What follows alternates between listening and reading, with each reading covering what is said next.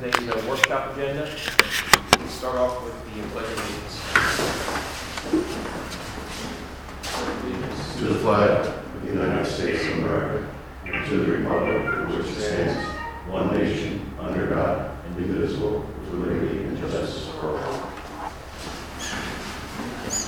Good morning, ladies and gentlemen. This meeting is now called to order. In line with the Borough of Sea Bright's longstanding policy of open government and in compliance with the Open Public Meetings Act, I wish to advise that an adequate notice of this regular scheduled meeting was sent to the Asbury Park Press and other local newspapers on January 10, 2022. In each instance, the date, time, and location of this meeting were provided in the notice. This meeting is open to the public. Roll call. Councilmember Bieber. Here. Herzl. Here. Booker. Here. Catalano. Here. Keeler. Lamy. And Mayor Evans here. John's online. Oh, there you are. Hey, John. He's muted himself. Can you hear us, John? He's frozen. He's got, he's got a picture of himself in front of his camera. Uh, Still counts. It's Still, still a yes vote. I said my voice. He literally had it on mute. Um, You must have lost his connection. I'm gonna text him. He's not even blinking. Looks So, mean. uh, first up, I'll have remarks from the audience again. If there's anybody who'd like to be heard, just uh, please state your name and your address, and you've got it for three minutes to address the governing body. Is there anybody who'd like to be heard today? Yes, sir. Uh, Robert Duran, uh, parents of 8 Aviation Avenue. I spoke to you guys last year about uh, possibly opening up a coffee shop, a coffee trailer in town for the summer, uh, spring and summer, due to Dunkin' Donuts being closed. Last year was kind of late notice, I, I think we had a meeting in the summer. Um, this year, I did some renderings, wanted to show you guys, bring your attention again. I do think, I own almost from general in Lincoln office, as well as a few other restaurants, Eat Poncho, Little Silver, and Colts Neck. I'm also a part of Lupo in Fair Haven. So, um, from the community, um, all about the community, local, small. Um, yeah, I just think that since Dunkin' Donuts is closed, you know, there really is no coffee option. Yes, we have 7-Eleven. Yes, we have shops that open up later in the day. There's no one, nothing really available in town to get that need of cappuccinos, lattes, matchas, things like that. So I made renderings for the town. You guys can keep this of options that I've considered doing, um, that I am doing, um, both trailers as well as trucks. Um, it can be parked in any uh, public lot. Um, I know the biggest thing is, is, is taking away from the businesses that, that pay right year round. That's not what I'm trying to do. Uh, just try to offer our service uh, early in the morning, uh, 5 a.m. to 10 a.m. and close uh, when other shops open up. Offer things that they're not offering, and most importantly, just just be a service to the community. Um, I think we have a lot of early mor- morning walkers. Um, and my dad, he owns the bike shop in Shrewsbury, lives at uh, house over at 858. He was someone that was a Dunkin' Donuts local every morning at 5 a.m. Now he has to drive all the way to up matches in the morning to get coffee. So providing something to the community, I don't even mind working out some kind of profit sharing with the town itself or, or, or giving the money back to, to an awesome local uh, charity or some kind of service, uh, whether it's the fire department, whether it's the police department. For me, it's not about the money. It's good marketing for myself as well as my brand. But just an option I want to put in front of the table for you guys to think about as we go into the summer and spring. Um, you know, we can look at what time some of the shops are opening up. Um, but from what I've noticed and the reaches I've done, it's more of an 8 a.m. 9 a.m. thing. So we're, lis- we're missing that 5 a.m. to 8 a.m. to 9 a.m. service, um, which I can fill and, and, and hopefully attract people and be an option that they can have. That's all it. All right, thanks for presenting. Thank you. All right, any questions for Mayor today? Hi, good morning. My name is Stephen Maynard. I'm one of the neighbors and they're my business partner, Mike Coburn, who lives in town. I, um, the last time I was here, I know the council mentioned that it would, once it would eventually start thinking about whether it would allow cannabis store to operate in town. So I just wanted to come back and remind you that, um, for the retail applications, um, the application system will open up March fifteenth. So it's, now is the time to think about it, if you're going to be going forward with it. I just like to make a couple of very quick points. Um, Mike Coburn here, myself, who would be partners in the business, along with a third person, um, who lives in Rumson, who is a dentist, who has a DEA license, and has a very great reputation in the town, very successful practices. So the leadership um, is very bright and we take it very seriously. But, you know, we would also have priority licensing because one of the partners, the majority partner is, um, it happens to be Asian and would get priority licensing. So that's something important for the town to know. Because if you're going to allow it, you have to pick someone who's qualified for it, get, who's the best qualified for the license, who has the highest chance of actually getting a license from the state uh, cannabis commission. Um, you mind if I sit down? Is it okay to sit down for a minute? Sorry.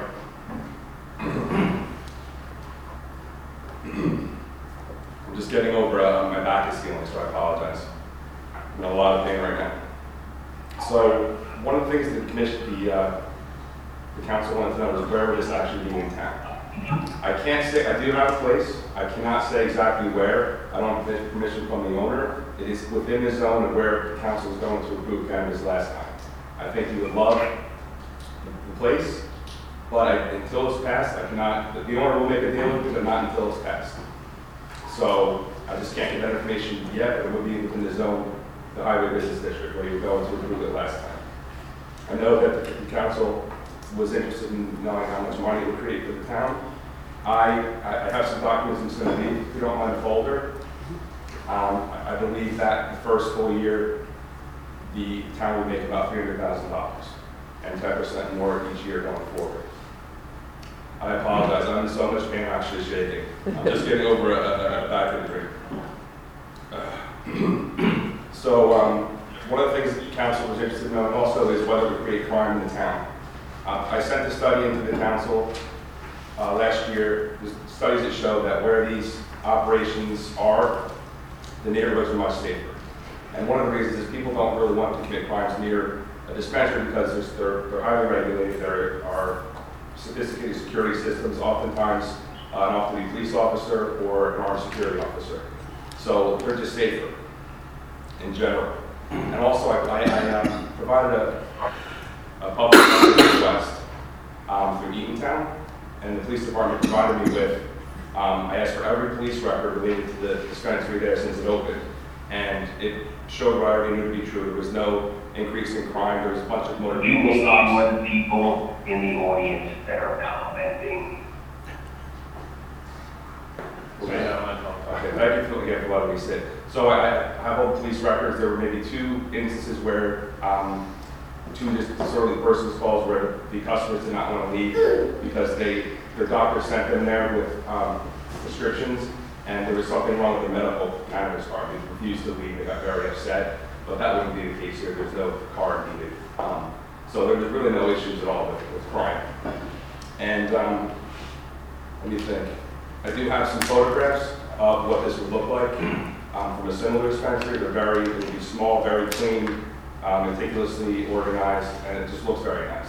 And when you go in, it's very, it's not cluttered or anything like that. For people, maybe people who haven't been at these facilities. So pretty much that's it. Thank you. I hope that you'll, you know, consider it again. And I I have the information that you asked for last time, obviously. I'll just drop it off before I go. Thank you. Thank you. Would anybody else like to be heard? Anybody online? All right, we can move on to items for discussion. Uh, First up, our engineer is here to discuss bulkhead repair ordinance. I know we had uh, discussed twofold. One was extending the amount of the period of time that any repairs or replacement would be constructed, but also to find a way to get the uh, process moving. So,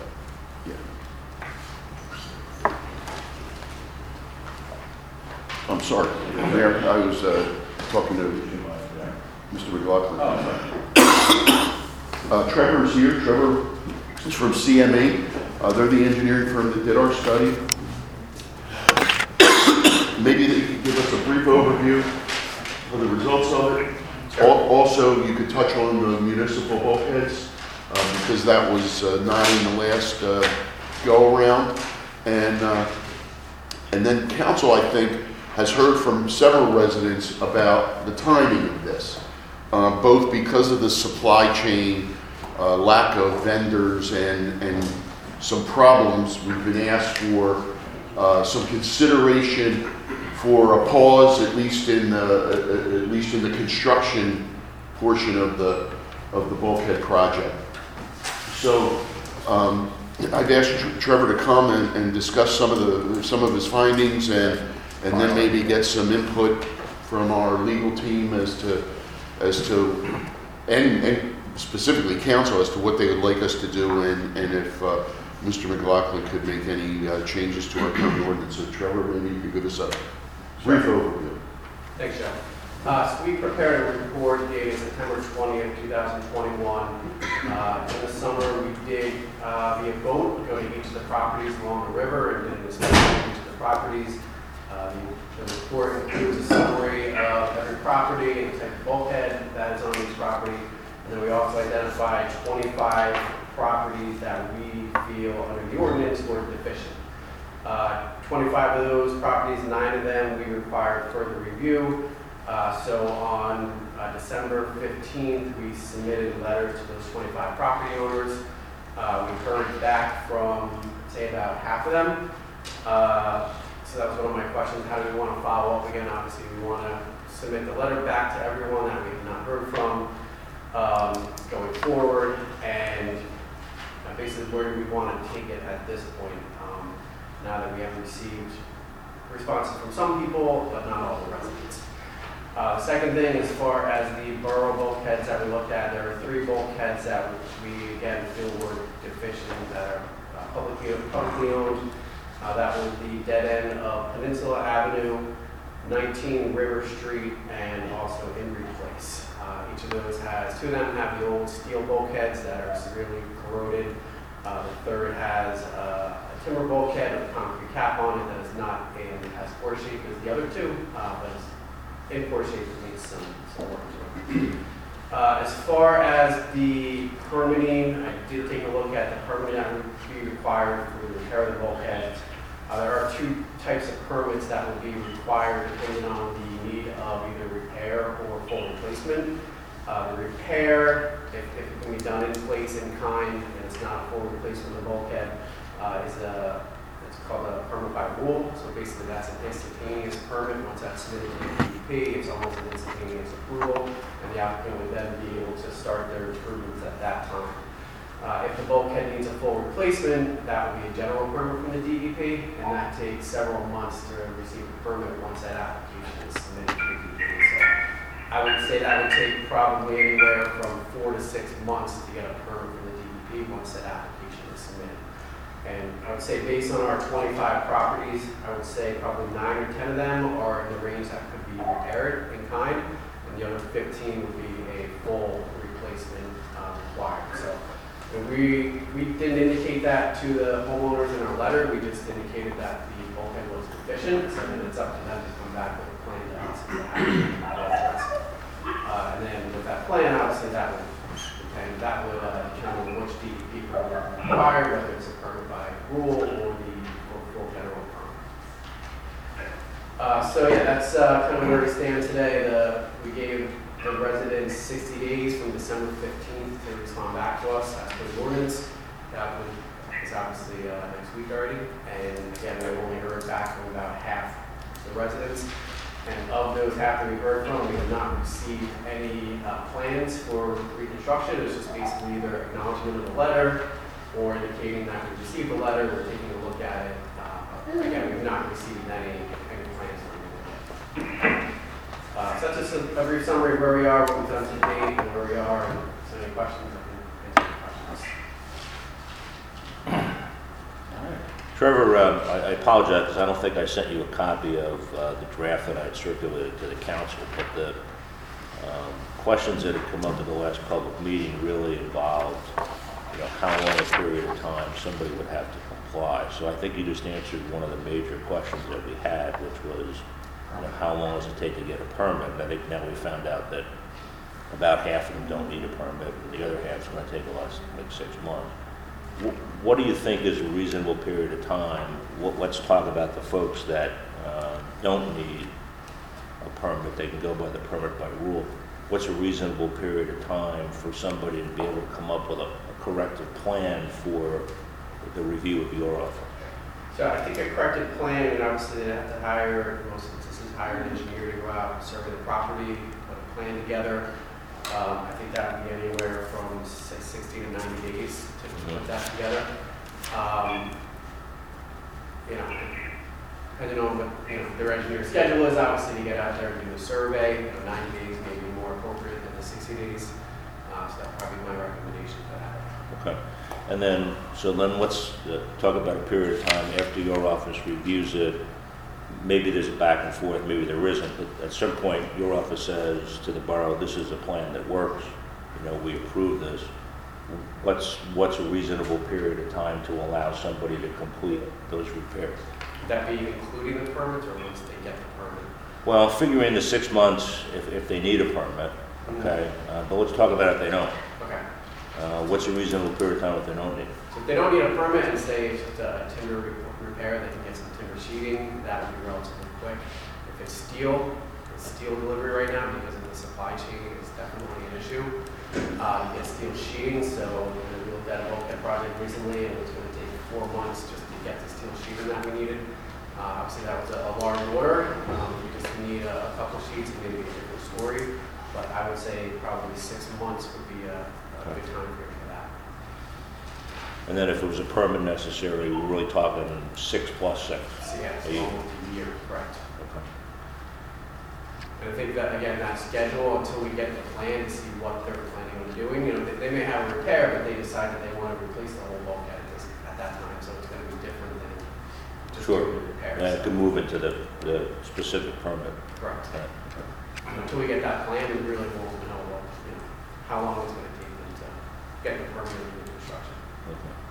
And then the other question that came up, and, and this may be one that's impossible to answer, but one, one observation that was made by one of the folks that came to the last council meeting was that uh, if, if we put it off for a year, uh, it might be cheaper for folks to do this because hopefully prices are gonna be coming down from the pandemic highs. Do you see that trend, or do you, does that make sense? Yeah, right now it makes sense because of the, again, the supply chain, so just to get the the steel is, is difficult. I'm sure the steel prices are more expensive now than they would be previously. Hopefully that ends soon, but is it gonna be six months or a year or two years? It's anyone's guess at this point. Yeah. yeah. Thanks, Trev. I don't, I don't, that's all. I have. Does anybody else have questions? Trevor, just a quick one. First of all, great report. Thank you. And You answered most of my questions with your summary there. Just as a rule of thumb, what is the average cost of a new bulkhead per foot? Believe steel is around, I mean, some municipal prices, so it's probably a little bit more than a private homeowner, but somewhere twelve hundred dollars a foot for a steel bulkhead Installed. installed. Um, timber is obviously much cheaper than that. Yeah. Um, I don't have a price for timber off the top of my head. Okay. Somewhere, say, between five hundred and twelve hundred dollars. probably. Are you aware of what's going on in any other towns that are dealing with the same situation we can just look at for reference purposes? Uh, there is one town that we represent, uh, Barney Township. I know they have a fairly decent bulkhead at one of the properties. I can take a look at that. and Send it over to Joe and Roger and find out on this. Thank you.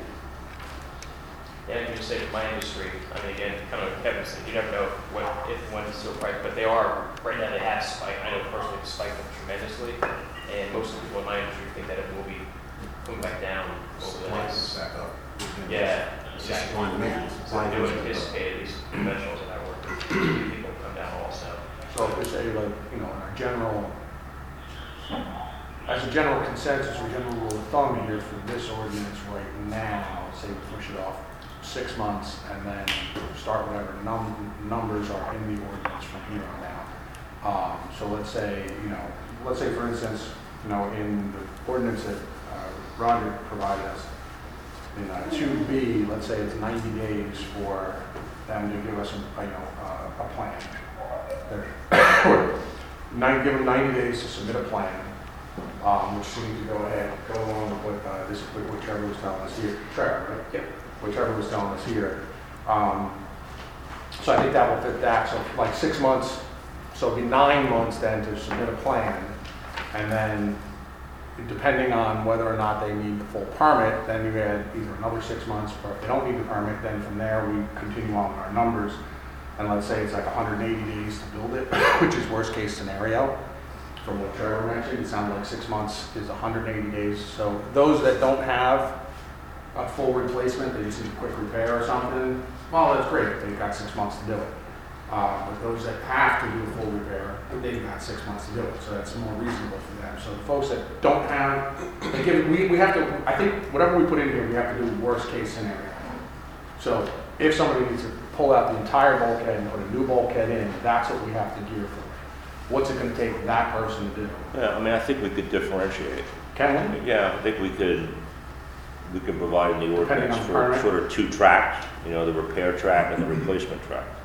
Now, somebody may jump from the repair track to the replacement track, as Trevor was saying, but I think we could differentiate the ordinance. Okay, well, that'd be good because then, then we can, you know, basically split, you know, Yeah, I mean, I think it- it makes, it makes it more reasonable because we're, we're kind of tracking what the reality is as opposed Right. to just some arbitrary number. Yeah, because the replacement's where the, where the additional cost is gonna be anyway, if prices are uh, inflated for any reason. Repair isn't necessarily gonna break the bank for anybody. Mhm. Um, So I think, yeah, I think we're pushing the- the numbers out a little bit. One of the things that was in here too is on uh, letter E here, um, where it's like if they don't, if they, you know, fail to do anything and blah, blah, blah, blah, blah, and now the town starts to take over where we're submitting plans and we're, you know, doing an engineering plan, I think that cost should actually get absorbed by property owner, um, and should be put on a lien on property owner. Because, I mean, you know, at this point, the town is now doing the work, uh, drawing and drafting up a plan to, for replacement or repair or whatever. And then one of the other pieces here that I had a question on is on letter F. There are a number of different dates in here. Are each of these dates in order from like, you know, 60 days, 60 days, 60 days, like are they tacked onto each other? or Is that just overall for that entire st- stage? Because it sounds like it's 60, then 60, then 60. Mhm. Um, So I'm just kind of curious if that, how that maps out there. Most of the dates, I think, go from the, uh, uh, You're still fine. the issuance of the permit, so it would, it would be this 60, 60, 60, not 60 plus 60 plus. Okay. Again, I have to, I have to look at that again in light of what Trevor said too. We- I know, again, we may have to double track that. Well, from the sound of it too, from the sound of it too, I mean, the, the, like, we have, I think in here it says sixty-day period to, uh, provide proof that they've applied for the permit. Mhm. I think that, from the sound of it, that seems a little excessive, uh, sixty-day period 60 days to do that, I think they can probably, you know, once we give them the notification, they probably apply for a permit in 15 days, or at least 30 days. It sounded pretty. I know, that's, We that's, provide that. that's, that's a really good question. How long is it, you know, I asked you about the repairs, but let's say if you have to apply for a, a permit, what does it take to do that? I mean, do you have to have a complete engineering plan in order to apply, or how does that work? Yeah, I think for the replacements, obviously, you need a full uh, for the repair work, if it's just a matter of fixing some timber, then you may not need an engineer for that, but I'd say majority of these, you're gonna need an engineer to. Well, it's not so much, it's not so much the response back that they've got the permit, that, just that they've applied, they've started the process for the permit. Right, So if they need a plan before they can even start the process, You can hear us we need talking here. to, we need to adjust where those numbers fall. right. Yes, I guess not to add a whole other level to it, but maybe just a response from the property owner that they've received a letter and they're, and they're looking An to replace acknowledgement. it, or acknowledgement that they've received it, and then move on to the next step after that, which is. I think, yeah, that makes sense to, to, to start the clock. Once- Yeah. Once, once everybody's on board. that So so as soon as they acknowledge that they've gotten boom, boom, boom, then that's when the clock starts and we move forward. If we can't get a hold of the owner, which may happen in a number of these properties right now, um, what, what do we do then? I mean, if we can't get a hold of the property owner and they can't acknowledge, and then, or they refuse to acknowledge the letter, what do we, how do we move forward? Well, it depends on what the status of the ownership is. I mean, somebody has to own the property, so we have to, we'd have to investigate who that is and, and how to get to them, how to get notice to them. But, it would depend on the circumstances, but somebody's gonna own it someplace. Right, but I'm, but I mean, you know, We saw the list, we know, the 25 people, we know them. We do? Yeah. Okay, So then we don't have an issue. well, but even still, even still then, I mean, if we don't start the clock until they acknowledge the letter, or they acknowledge the fact that we've told them that Well, I it's a problem. think we s- the the clock has to start when we send the letter. Okay, I think, I think that's the only reasonable way to approach it, is Okay. to say, here, here, here your clock starts. Now, we may want to give them X number of days to acknowledge that, um, that they've received it, and X number of days from that point to come up with a plan, but I, I think the clock has to start, unless we have an issue with ownership, apparently, ownership, apparently we don't, it should start when, when the notice is given. okay. So Roger, a couple things. Um, One, it, it sounds like we're doing a reset right now, which means the letters that are out there and people that are responding are kind of moved at this point, if I understand. Because we're gonna do a reset on the. Uh, I don't think you have to reset, no. I mean, you, we've given notice to folks. But we can't hold them accountable to the dates of the original letter, is that correct? Well, no. Well, yes, you actually can if you don't change the ordinance. I think, I think, it- I I mean, think if the you want point to is, change the ordinance, then, then you reset, but you don't have to start with a new notice, and Yeah. you receive them.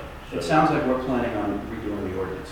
And I, I read it, I thought it was very well written, and you basically asked us timelines as to what we want to complete. And that's really all we're doing. I mean, we're not, we're not going to redo the substance of it. It's going to be a question Yeah. of what, what's the timeline for compliance? So just, just so we're clear amongst ourselves, and Trevor is interested in understanding, what do we do with the people who haven't responded? Well, it- it sounds like we're not going to kick in the penalties that were in that ordinance, the original ordinance, because we're talking about resetting the whole clock right No, now. you- that's right. Penalties would be resettled. Right, so point number one is, it sounds like we're doing a bit of a reset, at least to me. Point number two, Kevin suggested, and I don't know if we want to do this, that we wait a period of time to allow the supply chain to take a bit improve before we actually send the letters. I want to understand whether or not that's what we're saying. And if we are saying that, then in that, that period of time, we together are going to work this ordinance and get it updated consistent with Trevor's recommendations and our desires. Is that fair to say? I don't know. I don't know. I don't think I, I didn't understand it that way. I think we're Well, just I- having a letter, just having more time built into it. Well, yeah, well, that's the one thing, the one thing I said, that I stated is kind of bump the, bump the entire process six months to allow for the supply chain to come to settle out a little bit. Okay. Um, so we've already issued the letters.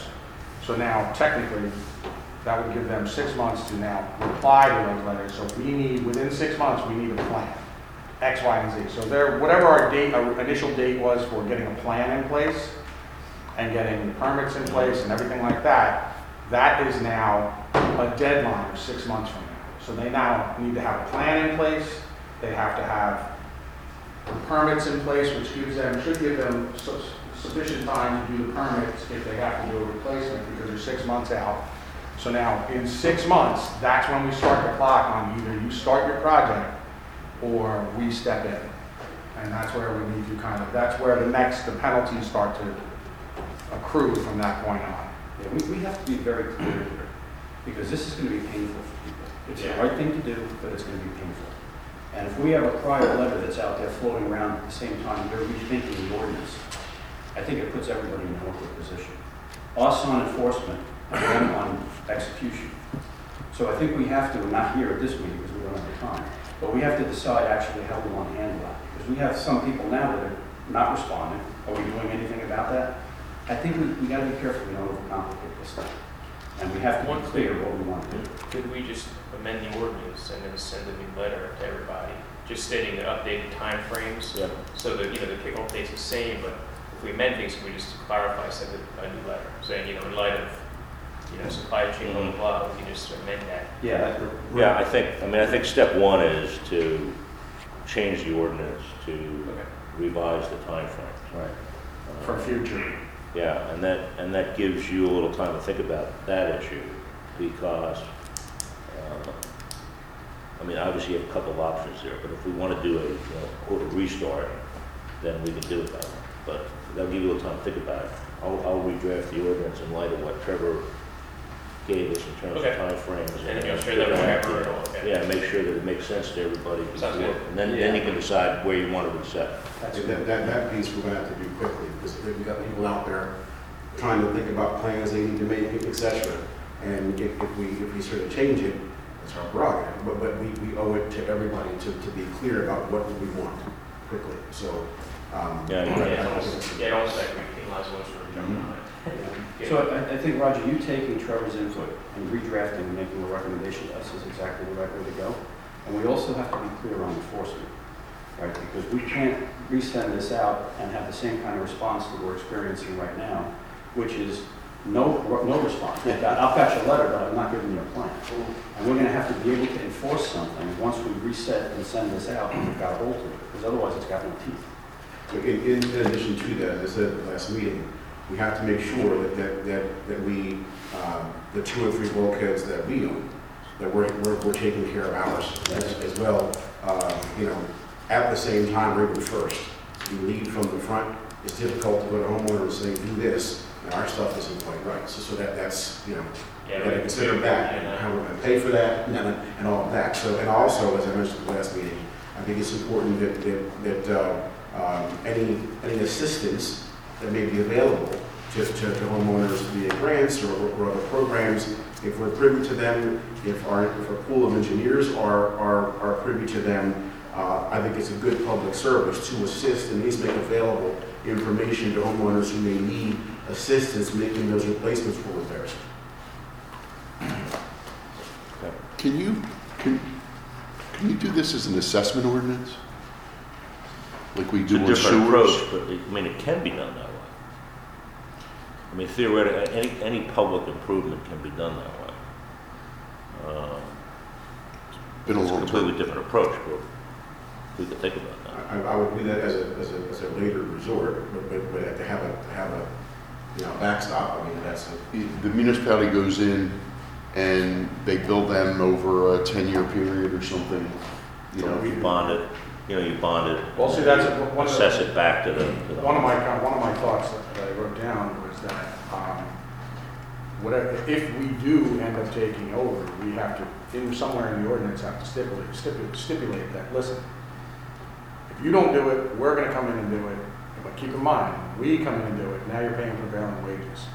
So now, you- whatever your cost would have been is now plus N, because No it's question. gonna cost us that much more because we have to pay for prevailing wages. So, and then that's gonna be added to your tax lien and whatever, so it's like, you know, however you wanna do it, I mean, it's up to you. I mean, it's like, it's like refinancing your house, yeah, it's like, you know, you're kicking it out another thirty years, but well, that, that's, that's part of providing options to, to, to people. Um, there are those who may have means to just move forward quickly, just get it done. And there are those who do not, and, and I think it's important, whatever assistance we can provide as far as information, uh, as to what folks' options are. Whether or not it's the last option where, okay, we're gonna do it, and it's gonna be what it's gonna be.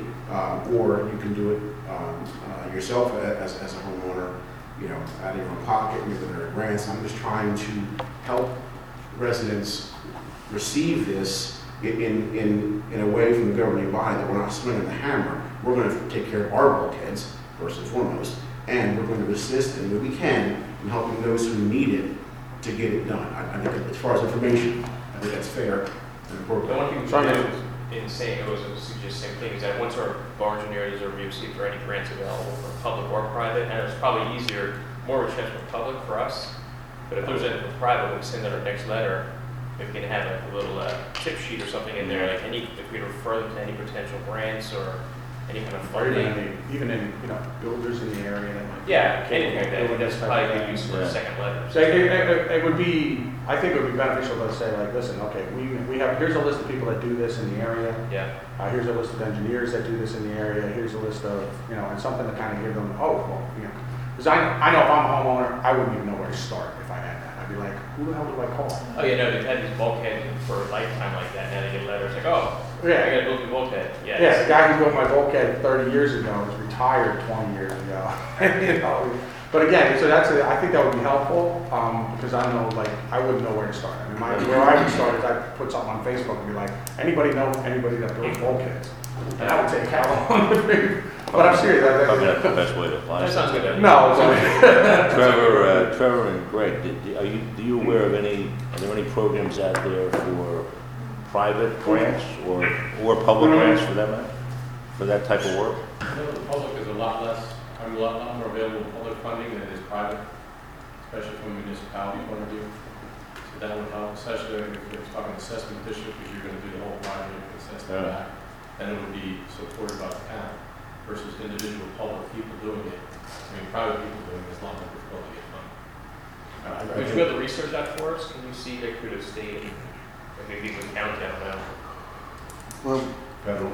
you know, I'm hearing about this, uh, Pallone announced something uh, a couple weeks ago about this, uh, uh, money from the Army Corps for, uh, uh, what is it, for flooding and Flooding and resiliency, so I know there's a list of, uh, different grant programs out there that are gonna be coming up. um, But I think it's much easier for the, for the public than the private people, so. One, one thing I think we ought to think about is, is if we want to consider, uh, say, a, a a grant loan, however it's structured, and an assessment, uh, better, I think, to start that up front rather than when we figure out who's going to do it, who's not going to do it, you know what I'm saying? I mean, that's, that would be very cumbersome to try to do it in part. Uh, If, if we were going to do it as an assessment, local assessment ordinance, you'd want to do that up front, I think. Which, which would mean you need to find out, you know, what would the total cost of the project be? How much would be available in terms of grant funding? And then you have to, you have to bond, the full amount, but you, you would provide for X amount of grant funding to be paid back toward that, that bond. And then you would do it as a local assessment. You would assess the, uh, the property owners that are, that are getting So in other words, we would, we as a municipality would take out a, Your bond. take out a a bond or something like that, um, and which would be obviously a little bit cheaper than the homeowner doing so. And then we just pass that cost along to the homeowner. Yeah, basically what you do is you, The property under an owners. assessment ordinance, you have, you have an amount of money that you, and what you do is you assess the benefit that the property owner receives from the project. Um, And then you can allow that to be paid back over a ten-year period at whatever interest rate the borough is paying on the bond. So, number one, the cost should be lower, and number two, the interest would certainly Running out be again. lower than it would be for an individual Yeah, I can't homeowner read to anybody. do that Hmm? themselves. So you can't mute any. No. that's an advantage to to doing the assessment. That's a pretty good idea, because then we can knock them all out at once, and one would be RF, you know, RFP, we can put out a proposal, let's have somebody who's come down and take care of all twenty-five properties at once, and, uh, then the homeowner just pays it back over time with the tax assessment. Uh, You know, it's probably worthy of consideration. I'm, I'm, I'm- maybe I brought up a, a red herring here Well, you because brought up an issue. I'm thinking, I'm thinking, what if I have a bulkhead that he didn't identify, but I said, well, boy, if I can replace this bulkhead now, I could do it over Or do ten. mine too, you know, sort of thing. We may have, uh, we may have a little bit, Run on, run on the bank type of thing. Especially if we're financing it over ten years at two or three percent, that's what. Which- which So I can't don't- get As an individual, so. It's not necessarily a bad problem. It, it could lead to a big bond. That's, that's, that's the issue, I would say, right? I mean, if, if you're replacing more bulkheads, that's not such a bad thing. This is such a complex issue, like, we're not going to resolve it here, but, I mean, if- just a couple of quick thoughts. One is, if all of these were done, would the town be si- significantly better off from a resilience and flood risk perspective? If the answer is yes, then we have to find a way of driving ahead. If the answer is no, that's a whole different ballgame that we got to figure out. I think we got to be careful also, we don't, you know, grab the next shiny thing and keep pushing this thing forward to the point, let's go Army Corps of Engineers, let's go bond. And the next thing, you we'll sit there five years from now, achieving nothing. If this is the primary risk to the town, we've got to figure the most practical and reasonable way to do it. And I think, you know, I've heard talk about in the past, well, if there was funding from Pallone and the Army Corps of Engineers came in, well, half of those people would say, I don't want the bulkhead that high, you're not touching my property. And they, and then the whole plan falls apart. So I think, I think the p- path we're on, Roger, is a good one. You've got input, you're gonna update the, the ordinance mm-hmm. that we're gonna review. We're gonna figure out how we handle the people we're already put it out to, whether or not we wanna delay it all because of supply chain, and then get the ball rolling. To me, at least listening to the conversation, new to the game, it sounds like the most effective, yet painful for the homeowner to get this issue resolved, but they are responsible for their property. Does that, does that make sense? Does, I, I think. Is there, can we, is there a way to give them the, you know, uh, like, to give them the option of doing, like Joe said, the assessment thing, like, where, like, some property owners may not have the ability to do those repairs right now, but they can afford X amount of dollars per year. You. Okay, let me take, I'll take a look at that, sort of as a sidebar at this point, I think. Yeah, it's just, Moving it's forward, separate, the we're yeah. talking That is the about, case, yeah. that probably be in that next letter, that if that is the case. Yeah, but some, some, something to say, listen, you know, we, we understand that, you know, wh- whatever, we, you know, Yeah, okay. times, times are tough and blah, blah, blah, blah, blah, and you may not have the, the mon- funding to get this done. In that case, if you want to, we can, we can look at this option, option B. But For most people, chances are they're gonna go with option A because they have more control over it, they have more, because then you don't end up with a situation that we had, you know, years ago. Um, because when we start taking over, then they, the property owner loses control over the project. there were public access problems with that as well, remember? Yeah. Uh, All right, sounds good. If you took the Army Corps money, Yeah, right, all right, right. Right, Sure, all set, Roger, for now? yep, I'm good. Easy one. Thank you. Thank you. Thanks. Thanks, Trevor. Thank you for doing all the work on it, I appreciate it. All right, we're gonna revisit short-term rentals again. I know we've been, uh, trying to come up with the right ordinance on this, and our clerk official, Tom Hagy's online, I believe. Tom, are you on there? Yep, I'm here, Mayor. Good morning. I'm here. Good morning. All right, great, good morning. Do you wanna give us, uh, your ti- your suggestions as of today? Uh, well, I sent over to uh, Chris a, uh, a template, uh, for a short-term rental, or, you can hear me, right? Yes. Okay. Uh, I think it covers all the points we're looking for. I mean, what is a short-term rental?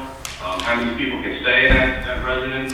Day guests, vehicle parking, um, the permitting process. Um, the, uh, if, if we had an issue where we needed to, uh, you know, run a violation for the owner, we have the ability to run a violation against the occupants. Um, We have uh, an ability to enter the house through this ordinance. Um, I think it kind of everything we're looking to do, control anything that would be rented for less than 30 days, a short-term rental. Um, Otherwise, it would just fall under our our normal uh, inspection pro- process of a rental. Uh, But I don't know if anybody had the opportunity to look at it or review it, let me know. I did. Tom, thank you for su- uh, providing this to us. I think it, it, it is really comprehensive, and I do, do I did get a chance to read through it. Um, there are a couple things here. Uh, first of all, it's, in these definitions, the short-term rental actually says thirty days or less. It should be less than thirty days, I think, um, 'cause there will be times when they're renting monthly. Um, I don't know if you want to include, if you want to include those monthly rentals in the short-term rental ordinance, or if we want to separate those out. Um, But I think that's one thing in there. Uh, Another thing in the definitions, um, it says person in charge, but technically throughout the rest of the document, there is no reference to person in charge. There's a reference to local contact person, so I think we should change that nomenclature there. Um, The, uh, there is a mention under short-term rental about some additional, or imposing an excise tax. Um, Obviously, that doesn't apply here, but is there some option that we can collect additional tax revenue for these type of things? No. Okay, I was just wondering what that was referred to. Um, It may, it may have been a carryover from uh, the. yeah, it was, it was carryover from Monroe County. Um, and then in, uh, n- A, A six, there's an, uh, notation to, uh, five hundred thousand dollars in general liability insurance. I think that might be a little light in lieu of where we are and, um, you know, what could, you know, the, the the problems that could arise from this type of thing. And Heaven forbid one of these rental properties you know, somebody's renting it, there's a fire, and in the downtown area, that could spread very, very quickly and be very, very detrimental to the town, so I think a half a million dollars is a little light there. It probably is, um, but, but, uh, you know, requiring a million or two million or something like that, um, you can eventually get in a situation where that, that is cost prohibitive, that's not our problem necessarily, but, but, but but that's, I was thinking about all sides, and, um, uh, I'm not opposed to having that number go up, but understanding that, that, you know, Yeah. drives. And then uh, a couple other things I wanted to note that aren't in here is, um, I think there should be some way, uh, or some record of the uh, change of occupancy each time it changes, like who, who is the primary person, who is the primary person in charge that is, you know, that rented the uh, property? Um, Will that person be on site, or are they renting it for somebody else? And, um, you know, I think we should have a list of anybody that is, you know, a list, list of names of those that are over 18 in that property. I don't know if we can actually do that, but um, I think it's something that, you know, we should probably look into. Um, And then I think inspections, uh, you know, the, the- the property inspections should occur seasonally if they're planning on renting seasonally, not rather, rather than just once a year. So a lot of these properties will rent, you know, they'll do summer rentals, winter rentals, uh, which is, you know, obviously May to, May to September and then September to May. Um, If they're gonna do it that way, they should have, you know, two, two times a year, but if they're gonna separate it out to, you know, spring, fall, winter, whatever, blah, blah, blah, they should have an inspection, you know, at the beginning of each season. So, um, But those are my thoughts on, those are my thoughts on what was provided there, and, uh, you know, feel free to tear them Well, I- apart. You know, I- if you could write that down and, you know, just forward it but yeah, the short-term rental will be anything less than thirty days. Um, the last comment you had, as far as somebody renting seasonal, you know, summer, uh, rental and a winter rental, that would just be our normal inspection. Uh, Okay. we would go in twice a year. Um, uh, as far as the insurance, you know, I'll refer to Roger on that, I, I don't know, you know, um, we, we did just kind of, it's a boilerplate ordinance, uh, we can tweak it to meet our, our needs. Um, the twenty-four hour contact person, I mean, that's somebody, yeah, that- that's a good thing. Um, your other point, the, uh, occupants each time, they would have to supply it every time there's a change of occupancy, that information, the people that are staying for that period of time, and it would be updated in our system, so we keep track of who's in there. Uh, so we would address that. Yeah, I think, I, I think that aspect of it is more of a safety issue. Um, you know, hundred percent, yeah. we- we are a shore community and, you know, I mean, heaven forbid something happens somewhere in one of the local establishments near here and, uh, the police have a name and a description and know the guy staying in an Airbnb. Well, it'd be a lot easier to find if That- that, yeah. Uh, That, that, that, that's exact, yeah, that's exactly, that was the police concern, uh, they want to know if something did happen, who was in that house. So we would get all that information, that, that's part of the permitting process, that they have to supply every time there's a change, the, the people who are staying, you know, their, their names and their contact information. Tom, it's Joe. We had a, we had an administrative meeting yesterday and uh, we talked a little bit about this. And how do we, if you go on, you know, VRBO or, or, or, you know, yeah, I'm sorry, and, or Airbnb, uh, Yeah. up pops s- 50, 60 of these unit, units here. How do we, uh, do you have to go into every one to find out their address and try to book it? Or when you, you were telling me that, uh, Yeah, so, Joe, uh, Tom, this is Erwin. Um, I, I have actually gone on Airbnb and VRBO for Sea Bright and have found dozens of units that you can rent. And some of them you can rent on a nightly basis, some of them on a weekly basis, and some of them longer than that. So in response to Joe's question, to me, there's two things. One, what is our shortest term rental that we're, we want to permit in the town? Most towns seem to be going to a week or longer. I hear reports from people in this town that nightly rentals are a problem. This, this ordinance seems to be mostly, you know, 30 days or less. But I think it has to be clear on how we're actually going to handle the shortest term. And then can we actually enforce it? Let's say weekly is our shortest, which I happen to be in favor of. Does that mean every week we would need new paperwork on who's going to be in the unit? And do we have the ability to actually track and enforce that kind of thing? If it's six months, Yeah, go ahead. Through our system, we, we do have a housing inspection program system, I don't, I don't to cut short stuff on. Um, yeah, we, we can have that, that information could be entered into our system, so weekly. And then that's what the council has to decide, do they want, you know, that's a good point, do you want to, to limit it to a week or uh, overnight?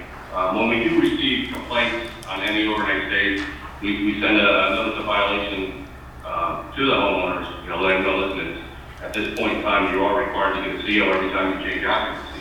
So this ordinance would address that, that overnight, that weekly, um, you know, that, that type of, uh, of stay. And, and do you want to do that? and how long? Yeah, so I'll just, I'll just give you a reaction, I'll try and keep this short. My own opinion is we should avoid nightly rentals if we can, because it's both gonna create a situation for the residents that live close by, and it's also gonna create an enforcement nightmare for us. And I don't think we wanna have an ordinance that we can't enforce, or so much difficulty to do that we don't do it. So I think we should discuss and decide on what a short-term rental can be, how short.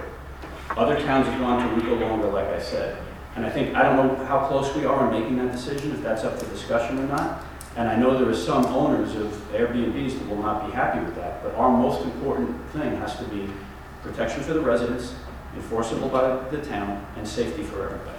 Well, one of the things, one of the things with uh, eliminating nightly rentals is, uh, I mean, this is a, this town's pretty big on wedding venues.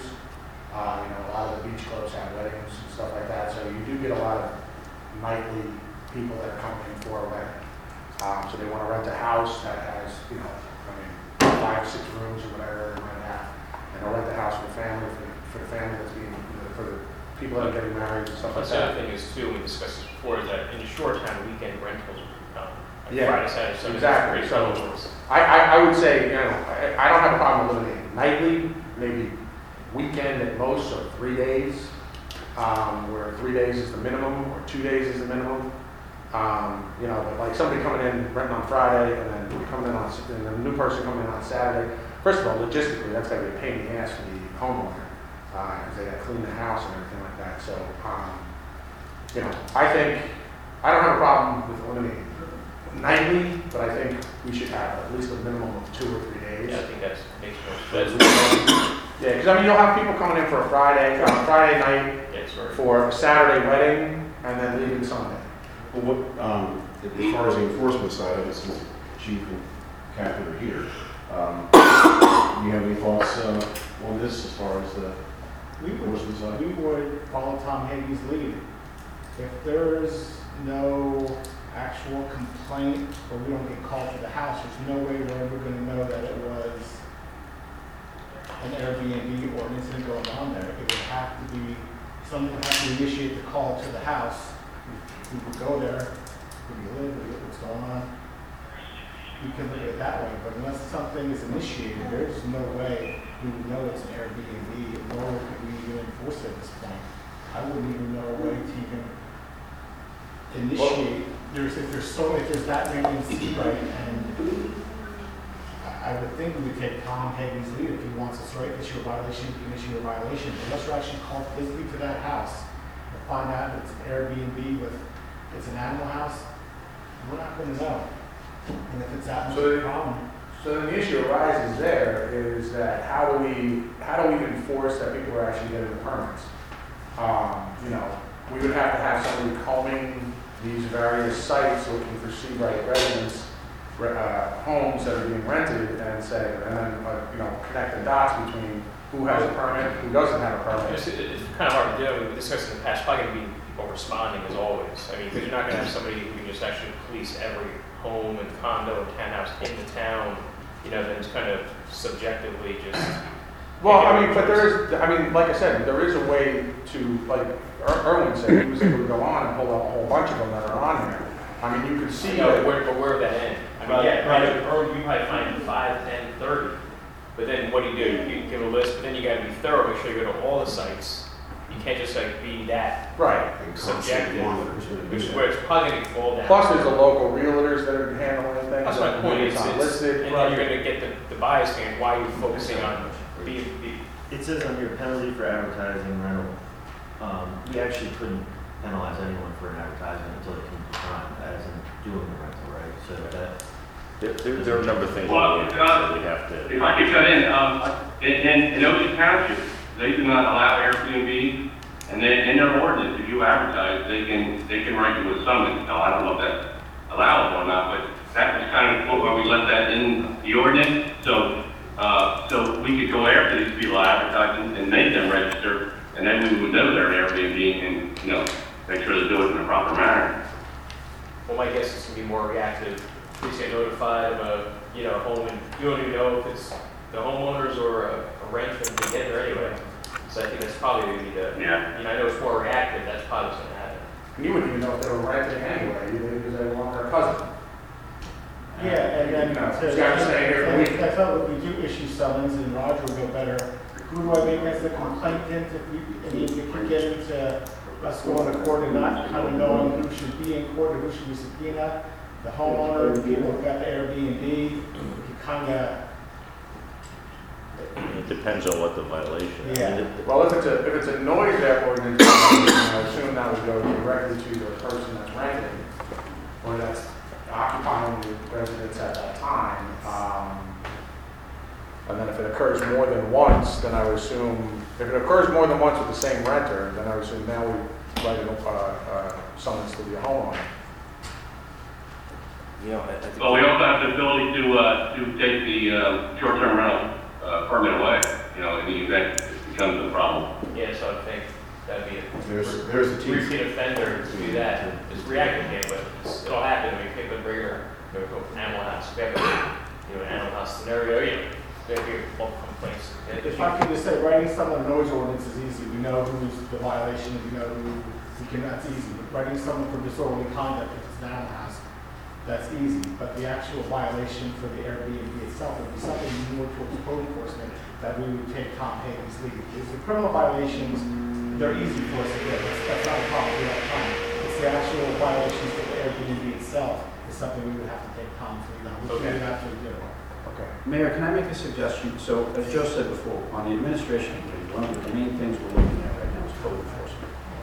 Can we, for the sake of this meeting, take an action to have that group and the appropriate people, Tom, the police department, and others, put together a recommendation here? Sure. And bring that back to the council, that will include Roger's comments as well, because we could debate this all day, but I think getting it offline and having the right people, and I, I, I can see that some towns say zero, we don't want to do that. Some towns say one night, we may not want to do that. We have to find some sort of middle ground, and I think Kevin's point is a good one. A three-day rental is not a bad thing for the town, because it brings people in, it's good for the merchants, and hopefully it's three days, not overnight, would not an animal house thing. So could we take this offline, put all those pieces together, Kevin's also on that committee, Yeah, Touch also, the one thing to look at too is, because I know you mentioned insurance limits, which I don't, I just don't know what the implications of that are before we make a knee-jerk thing, and say, yeah, you know, make it a million, make it two million. Yeah. I, you know, we want to be realistic, make the whole scenario of burning down the city lot is too realistic, but, you know, to see if it's, I'd like to look at that more carefully before you just say, yeah, it sounds good, just let's increase it. Yeah, it sounds like the hardest thing that we're going to struggle with is enforcement. If, if we get too cumbersome, you're absolutely right. Yeah. I mean, why are we doing it? We're doing it really to, uh, to find out who's renting Correct. And who is responsible for that rental. And register. Maybe we're getting too, Yeah, wait, this is way too much regulation. Yeah. We just- if we could get to who's, who's, who's, who's uh, Airbnb, who's doing their, who's renting their house, and who's responsible, uh, a twenty-four seven contact for that house. Right. right. Those are Those are, the- those are the primary. key points, and those are in that. But Well, that's what everything else, I don't know that Tom could do it. Uh, Yeah. we'll watch uh, Karen run down the street screaming, you know, what I mean. it's And one thing, Chief and uh, uh, Tom, like, you- I know we, we agreed to have like a point of contact if there's a rent, which makes sense, but do we really want to, do you think it's a week? Do we really have to, everybody listed in that house who might or might not be there?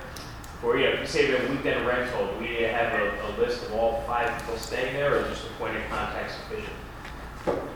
No, you don't need all the people that are staying there. One, uh, you know, obviously make sure they're not overcrowding the home. You know, Yeah. two bedroom house, like put fifteen people in there, so yeah, we want the list of people who are staying there. And in this ordinance, it does also address, you know, the day visitors too. Um, so, you know, somebody having a backyard party, and not having two hundred people at their house, um, when they're renting it, and that, it covers that too. We just can't right, make, Tom, sounds good. we just can't make this so hard that we just scramble our heads. We have to be able to. Well, that's why some of these, well, some, that's why some of these ordinance want for years and years of, you know, critical analyses, and we don't do anything. You know, I know, It's- all right. So we'll take Thanks, that. And, and, and- and we're just about at that point. We've been kicking this down, to- we, we, we- we've been kicking this can for about three years now, so. Yep. We'll get it. So the committee will meet together, and we'll, we'll try to send it out and, and, and get the key points and, and dates and come back with a recommendation. Yep, that's it, and I'll be in touch. And we, we know the Thank date. Tom. Thanks, everyone. March 9th, right? We're gonna meet. Yes. All right, thank you, thank you, everyone. Thanks, right, Joe, we're back to you for capital projects update. No, not much of an update, uh, Mayor, from the, from the last meeting. Our projects are winding down. We we haven't really started any uh, major new ones yet. So, and we have a pretty full agenda here in a closed session, so I'll leave it at that. Hi.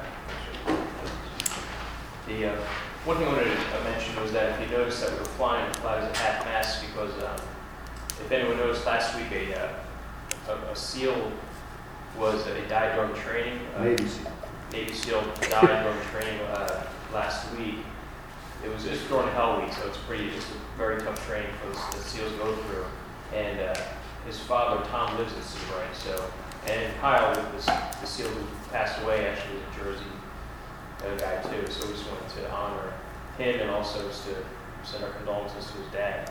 So I know we called Chad earlier, and Chad arranged to have the, uh, uh, flags flown at half mast, so we just wanted to mention that. Have we, have we offered any, any sort of, uh, official condolence from the borough to, to the family? Have we done that? Uh, not to my knowledge, no. Okay, so Maybe something to consider. I'm just, Sure. you know, saying. The, uh, uh, we are on to our public safety update. Uh, Please, our chief of police, would you go first, sir? Uh, Superintendent- Superintendent I'll make this real quick, everybody, thanks for having me. Um, I had the, I didn't get really a chance to do a good report in January, I know we were busy, but if anybody wants to see all of our calls for services and all the arrests and everything that we did, come see me, here. I can send you a copy of these. But at the end of the day, last year, we had four thousand nine hundred and thirty-three calls for services. I'm not gonna go over every single one. Of these. We're a lot. Um, I had some conversations with Jack Healer, just public safety stuff. Over the weekend, I'm gonna meet with Mike Hudson, possibly to put together a CPR class and a class on the AEDs for all of our police. Chad's gonna get involved, we wanna get the fire up to date, some of the first aid up to date. Also, we're gonna need possibly do a driver training on the ambulances, um, so we have more people able to drive the ambulance in the summer. We don't know what our EMS is gonna bring. Um, I also had a, um, good meeting with Councilman Booker about fireworks. It went pretty smooth. I wouldn't make an official announcement yet, but it's looking pretty good. Um, there's still a lot of things to cover, a lot of things that we all have to do before this is one hundred percent, so before we make an official announcement, there's still a lot of things we have to do with that. Um, as you guys can also see, the bridges going full speed ahead up there. And I know everyone sees that deck in front of Tommy's being built. I don't hear any noise complaints from that in the summertime. One other thing too, we are also moving forward with parking. It's coming up quick. It's coming up real fast. So we have to start ordering permits, signs, stuff like that. So, um, we're gonna start doing it. If anybody has any questions, you know where we're going. These things have to get going now. Sometimes it can take a month. Sometimes it can take two months, and obviously we're earlier with parking this year, and uh, we have to get going on it. We have two in the academy, they're doing good, and that's all I have for you right now. If anybody has any questions or need anything, Jack, what else did we talk about yesterday? We talked about first aid stuff.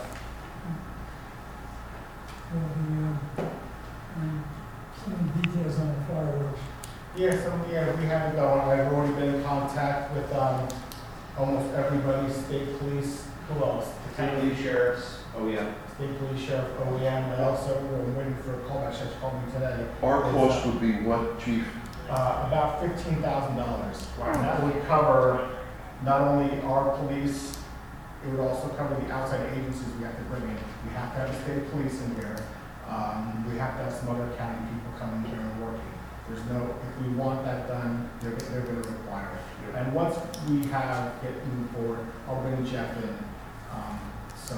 Because I I had, I, I mentioned to Mike, to Mike Aston that, um, this was something that, that, that we're looking at. Um, but we'll get the, we'll tighten up the finances as far as needed. Mike knows that, that this is something that, that we're looking at. And, you know, uh, I'm hopeful, uh, that, that, um, in the event that the town can't or doesn't want to bear that, that full brunt, that there may be other resources that we can get from, from the private sector. So, um, uh, you know, the sooner I know what, what we're gonna do, we- it's all, it's part of it, you know, then I know what the ask is, and and then we can, we can look at ways to fill the gap. Did you say fifteen or fifty? Fifteen. Fifteen. The, uh, the majority of the fireworks is, is picked up by the, uh, Beach clubs. yes. Beach clubs and Tommy's, I think. Yeah, but That's not anywhere near the full bill, so that. No, there's not. Yeah. That's why Thomas wants his deck done so fast. Probably From incentive for fireworks. overtime for us, police overtime, Yeah, other yeah. agencies. It's really, it's the outside agencies that cost the most. Bringing the state police in here, the sheriff's department in here is Especially expensive. that time of year. Yeah, and they could easily go somewhere else where we need to secure uh, those people as soon as possible. Okay, thanks, chief. Chief, hopefully this year we're gonna have our parking fine increase. Correct. Matter of fact, I was on the phone with our court administrator yesterday, and it's moving forward. Think we'll have it in place? It better be in place. It's been out there long, and it should be in place. I am very confident it'll be in place. Excellent. Okay? Thank you. Thanks, good chief. Fire chief, Chad, where's yours? I'll be quicker than Brett. Um, month of January, we did uh, 33 calls, just about 100 calls. Um, We're in the process of doing our, our annual mandatory training, which required pretty much by PEOSHA. Uh, we've already had two sessions, we have two more this weekend to have uh, every guy recertified. Um, for those that sat in our budget, I'm already in the business of repairing fire trucks this year. We have three or four open work tickets already, so just keep that in mind. And um, last year, we discussed the donation of the two beach badges for us to raffle off as a, as a fundraiser. Um, yesterday, Steve Spar submitted the, the raffle license to the clerk, so we just need to formalize that, I assume a form of a resolution to, to approve those beach badges, so we can put those out. So, that's all I have. Thanks, chief. Let's Brian, I just have one quick, uh, uh, update on the capital projects update. Um, just, ju- just to let everybody know, we are moving forward with replacing the check valves downtown.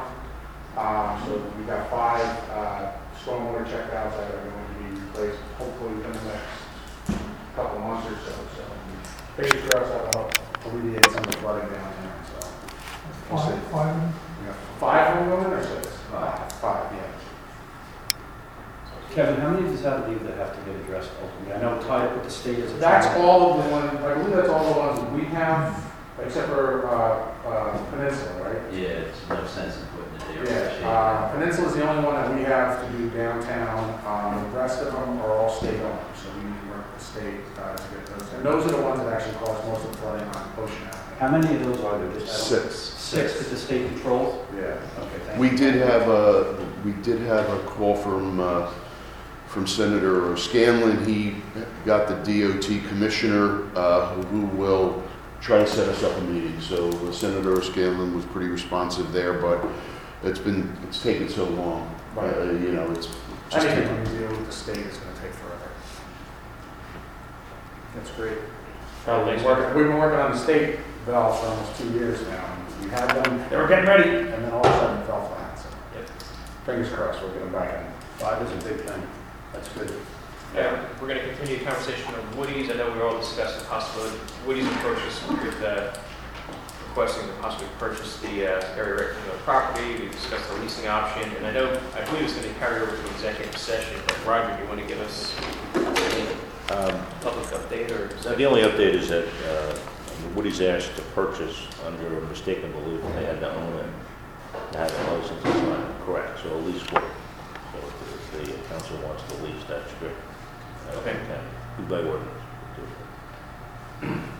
Uh, Do we want to discuss, do we have to discuss this? Do you want to Well, discuss it here? But I, I, I think the purchase of real estate is, uh, is, is fair game for a closed session. Uh, He's made, he made an offer. Uh, I'd like to discuss that with you folks in closed session. All right, to be continued. Uh, I know the state just produced a electric vehicle ordinance. I think Roger was going to speak to this one. I just, I just sent that to you, just so that you would be aware of it. Um, We don't have to take any action, I don't recommend that we do. Uh, It's, it's titled the model ordinance, it's not really, it's a regulation.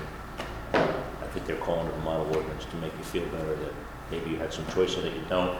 It's, it's, uh, anybody who comes in with an application is gonna have to provide uh, for some wiring, some actual charging spaces. So you might see that at the planning board level, but I just Sure. wanted you to be aware of it. I wouldn't suggest that we adopt the ordinance because I suspect they'll be changing the regulation, at least in the first year or so. Um, So there's really no need to do that. It's applicable to any application for development. The planning board will be seeing that. So is this gonna be like, uh, similar to the cell tower type of situation where anybody, that any provider that comes in, we have to make room for? Well, no, it's not, not so much that, Kevin, it's, it's that what, what they're, what they're doing is they're, they're making, they've, they've made uh, electric vehicle charging spaces uh, a permitted accessory use everywhere. Um, and what they're saying is if, if you're coming in to develop a piece of property, you're coming in for a site plan, subdivision, whatever, you're gonna be mandated to have a certain percentage of your required parking wired uh, for charging Oh. stations. That's So it's for new developments? Yeah, I mean, essentially, it's, it's to mandate uh, the conversion to all electric vehicles, which ultimately is... But it doesn't necessarily affect our public parking? No. Okay. 'Cause I know we were kicking around the idea of Yeah. providing Good timing, unrelated to that, but related is that I was in a meeting, with Pallone's office had a meeting, uh, Congressman Pallone's office had a meeting a few uh, weeks ago, that I was, I was on. He's- So we looked at it last year, because there was some funding available, to possibly have public, and we could charge them too. We researched that, but the problem with the funding, the grant money really wasn't sufficient to cover the cost of charging stations. But they said, I guess with the latest federal stimulus that was approved, there may be additional funds, so maybe our engineer can check it out. Because at some point, we're gonna obviously add some charging stations, but to me, it made sense to at least charge for it, because you don't want to put free charging stations out there. Uh, But, uh, but that being said, if apparently there's additional funding that might cover the difference. Because last time it was just, it wasn't worth a lot, but. So there- there's additional funding, I'll uh, bring it up, if you wanted to add a couple of charging stations, you could get most of the pay for it, maybe not all, of it, depending on the electrical. Yeah. That's the biggest thing, is getting electrical service to that. Sure. But just as an aside, I mean, we put a couple of these in other towns, and I think legally you can't charge for the, the electricity. You can't resell electricity, so you have to charge for the parking space or something if you want. Oh, okay. You have a You sign can't door charge, there, yeah. But you're still- you're not- Yeah, almost, I was gonna say, almost all of them, I- I've seen it for free. Yeah. Okay, so well, I just, when we discussed last year, that it seemed like there was a way we could charge, so I guess Chad knows that. Okay, fair enough. Either way, you know, so charge for parking, six oh one. There's ways around it if you want to maybe just do the municipality complex, what we've done in one of the other towns that put these in is we put it on a timer and it cuts off after, you know, your council meetings went in at eleven o'clock. Sure. We have had residents come and park there overnight to charge their vehicle. So there's Exactly. always- there's always people trying to beat the system, but. I'll leave my home, I swear. That's right. All right, sounds good, so, uh, uh, the Comcast cable ordinance again? I, I, Rich made some recommendations, council liked them where they had to remove any existing non-functioning wires uh, when they went to provide another service. Did they respond back to us that it's okay? Not yet. We sent it off to them. They, they haven't come back to us yet. Fingers crossed on this one. So it's mess up. Need some rat's nest stuff. And so next up is just the authorizing the demo at the, uh, the old uh, cleaners across the street.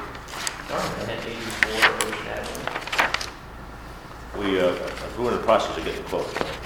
Yes, and we have one so far. Do you want to have another? No, just that one. Just Rich so far. Uh, So uh, hopefully we'll get another quote and we'll get back to you with a recommendation on that.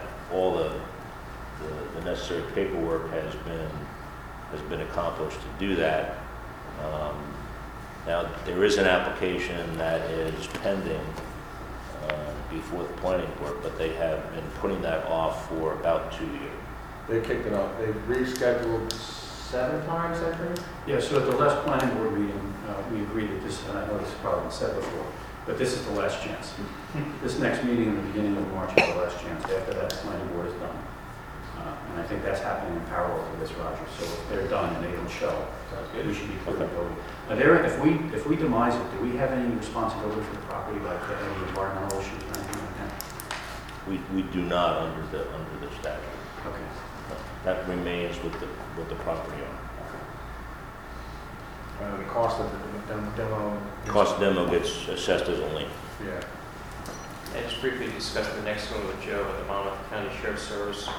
We have an option of whether or not to participate with the uh, municipal tax map. Yeah, we, uh, uh, Tim uh, Anfuso is, uh, is supportive of the program. It's a shared service with uh, Monmouth County. However, while they were, un- while they're under the grant, it's no cost to us. At our budget hearing, Mike was talking about, he didn't think it was a beneficial program to us. So I need to ask Mike to talk to Tim Okay. and come back to a recommendation on Because it. what you're at is pretty costly, you mentioned. He- Mike said it was. Yeah, yeah. at, at the budget hearing, you know, if- if they, s- if they don't receive the grant again, um, it's billed to us. And we really don't know the cost, so I'm gonna ask, uh, I'm gonna ask Mike to call Tim and let those two g- get together and make a But recommendation. it's basically, but this is basically all they're doing is digitizing their tax maps, right? Yeah. I think Tim's um, recommendation was we should do it. It's free for, oh, it wouldn't be no, any cost to us for a couple years, but then we have no um, obligation to stay in if it does All start. right, so as long as we stay on top of it, we can Yeah. do it, and then if the funding falls away, we just pull out. Let me, uh, have Tim talk to Mike at least before the next All right. meeting. sounds good. So if we decide to do it, we should red flag it so we can look at it. Yeah. Not one of those. Yeah, things- be like your third Well, party. Well, you know, I mean, it could be, it could be two, two councils down the road, and then people look at it and go, oh, we've been doing that for years, just keep doing it, you know? Our tax maps are very out of date, though. Uh, yeah. There's Well, a that's lot what of we- new subdivisions that have come in, and they really need to be redone, so it's gonna cost us That was money one to of the do it questions I anyway. was gonna ask, is, is this going to affect the, you know, uh, property, the, the, the accepted property lines of people in town? Like, I mean, obviously, when you go to digitize, they're gonna, I don't know, if they're gonna rescan the tax, the, the, the property maps and where things are, and- or if it's just gonna take what we have and transfer it over to digital. You know, They just take what you have and transfer over. Okay. But the one thing I would caution you when you get out of the program, is it's not known yet what the county is, if you get out, do they give you a digitized copy of your tax maps? I don't think they will. Mm-hmm. That's the, that's the bite they have on you, so then all of a sudden you don't have updated tax maps anymore because their facility has it. So that's what you gotta to watch. So if they, they come in and they make digitized maps, you can go to the county website and look them up and use them. But once you don't have that ability anymore, you aren't gonna have access to those tax maps if you don't use their service. That's what could get, we could get. Well, Print out that. well, print of them, yeah, but you still would never have originals, which eventually one day you have to, because if you're gonna modify them, I have a subdivision or change the tax map, you need the original tax map. Okay. That's not known yet, that's the only All thought. right, so that's that, that's that question we need to ask. Okay, thank you. As I was going to discuss farmer's market, I know in the past we've done it, it's always been pretty popular, and successful, Sea Bright, COVID kind of knocked it out the last two Yeah, years. so this came up, this came up during the green team meeting, uh, it's one of those little check marks that we get for, you know, getting our green team certificate, or green certification, or whatever it is. Um, and I know the big, the big issue that we have with the farmer's market, and we've always had at the farmer's market, is it takes up a lot of space in the parking lot, and eliminates a lot of parking, and it's on Thursday, and blah, blah, blah. So the thought was to, first of all, minimize it, if, and before I even start getting into it, is anybody for it?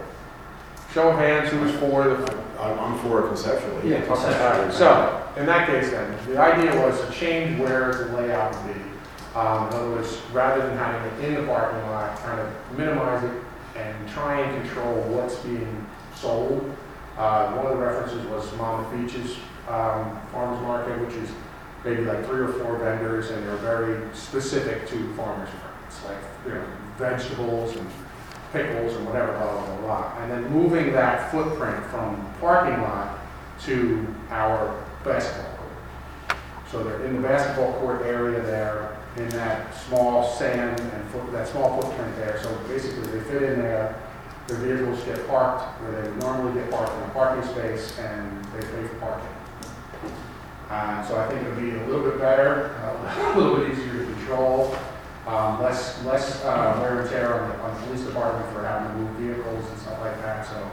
Um, the only problem is, is we need, we'll need to find somebody to help organize it. Yeah, for that, uh, like. And that's always been a past, problem. he's not doing it. I I talked to uh, Mark, this thing, and it was his major uh, recommendation. Well, I did, I did ask Michelle to see if she could reach out to, um, Monmouth Beach's folks, and I don't know if they're, if there's somebody, in- if it's local to Monmouth Beaches handling it, or maybe we could kind of, uh, connect the dots with them and maybe just kind of spin from there to here. It is time consuming, do do we offer to council, you're going to have council to do it, or no takers? So we, I- we should talk about this, because I think that this team has done a great job of looking at other venues that get us on the map from a community perspective, which I think is fantastic. I think this is another one of those. I think the idea of putting it on the basketball court and not taking up parking spots, revenue is a really good thing. you miss basketball during that period of time, I get that. I think if it comes down to we're all in favor of it and we have to get somebody to do it, then we should plan on that, try to get the volunteer to do it. I'm sure we can find one and then move forward. That's my Yeah. opinion. So maybe, maybe put out some feelers to folks in town, I don't know how we do that. Well, you gotta, you know, probably have to speak to Mark, because he knows what it takes to do that. He was very strong. He said, if you don't have a volunteer Yeah. managing it, you're gonna have a. Yeah, we'll get one. You need a quarterback. Well, that's what I said, like, like, we'll, uh, have somebody, we'll, we'll reach out to somebody at, uh, Mon- the Monmouth Beach one and see if they have one point person that we can maybe, hey, you know, reach out to there, um, and maybe for somebody that they may know that could help us. Well, I mean, Mark did it before, right? Well, no, Mark, no, it was, it was a resident. He was a resident. Yeah. He just kind of, Okay. you know. He, he, he was the mouthpiece for the council to get it in place and get it started. Um, but, uh, yeah, no, there was, there was somebody in town managing it, and then they decided they didn't want to do it anymore because it was getting too difficult for them to handle. So Kevin, is it fair to say, I mean, I'd love to hear other comments, we're done, we're gonna do it if we can get a volunteer? Are we that I far? think that's, well, it, it's not so much we're done, we're gonna do it, we need to get a Uh, volunteer, okay. we need to get a volunteer to, to help host, um, manage it, and then we need to figure out, uh, from there, we need to figure out, okay, what do we want to include, and how do we get those people Put a plan interested?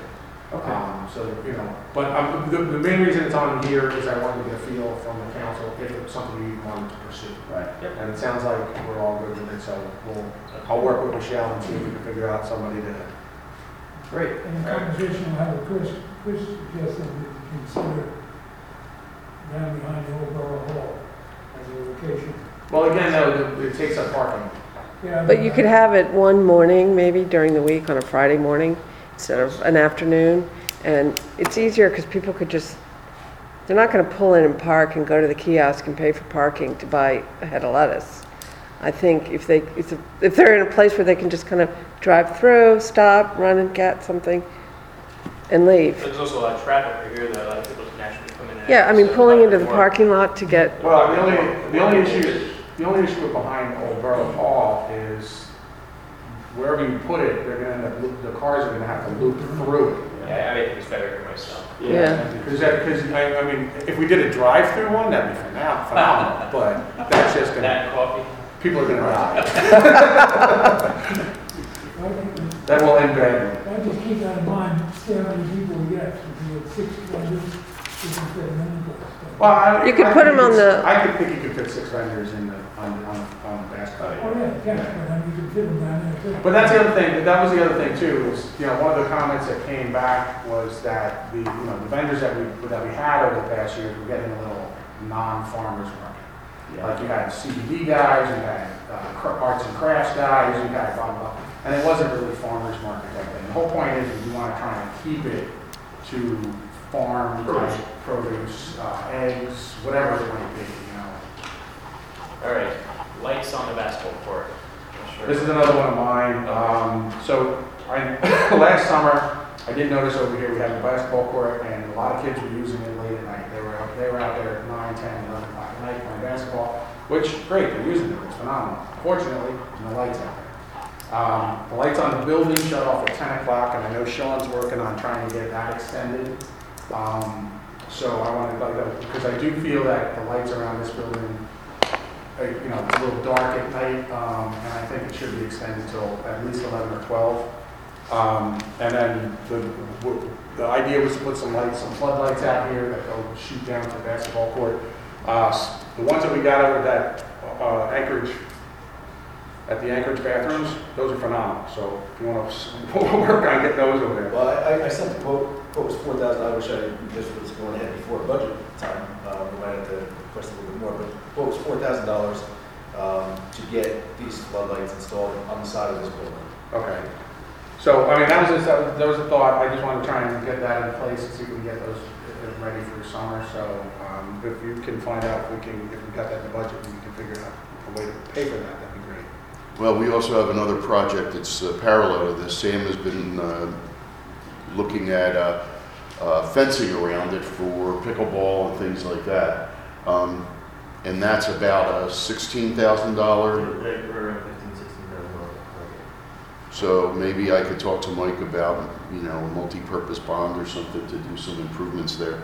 It's, uh, unfortunately, it'd have to be a chain link fence. Not preferred, but there's no re, you can't. Yeah, I'm not too crazy about the fencing around that. Well, that's for you guys to decide. I'm just saying, if you wanted to stop a pickleball, it can't be, uh, like our ornamental fence, it's not gonna work. I mean, the only thing that'll work there with a There was a basketball. push for like a pickleball court, so if they had a chain link fence around it, we could have pickleball. you know. Carl? Yeah, what I was gonna say, uh, is, is there, Never fit in the court. You could fit two pickleball courts in there. There's, there's, they're there already. They're, they're lines for They're mapped out, yeah. They're lined. Sorry, go ahead. no, I was, I was gonna ask, Like is, pickleball, ball would go fine. Is there, is there a, um, how, how big is the demand for the? I mean, it was on Facebook, there was a pretty good demand.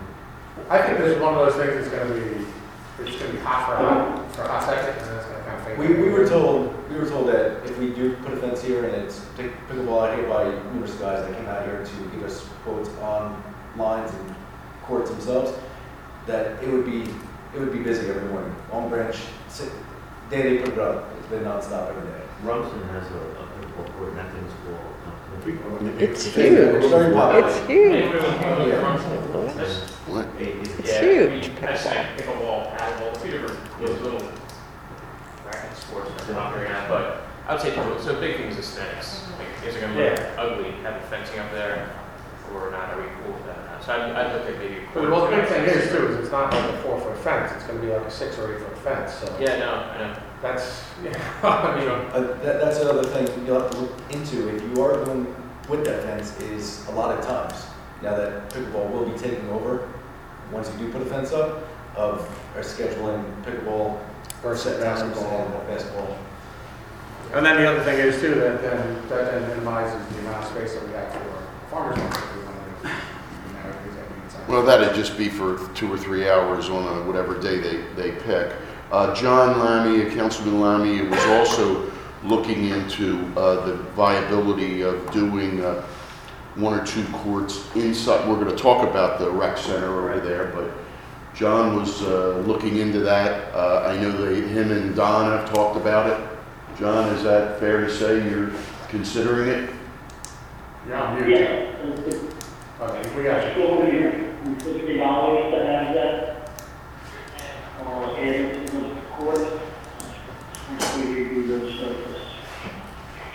Yeah, when we went through the budget review, and we looked at the uh, finishing of the floor, it included both basketball lines and pickleball lines, which ultimately can make them two courts inside the rec center.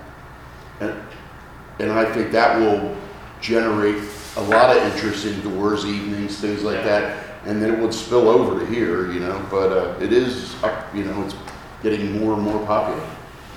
But the fence is just, I wanted to bring that up because Yeah, I, I- I'm not a fan of having a fence there, I think it's just a. That's a- that's not a, What do we, that's a policy decision. all right, anyone else have an opinion on it? I mean, I know, so doing it indoors is great, this doesn't impact anything, but then yeah. we can always make a decision to go outdoors too. if there's. So I, I I have an opinion, I think doing pickleball is a good thing, because it's getting very popular, I've never played myself, but getting very popular.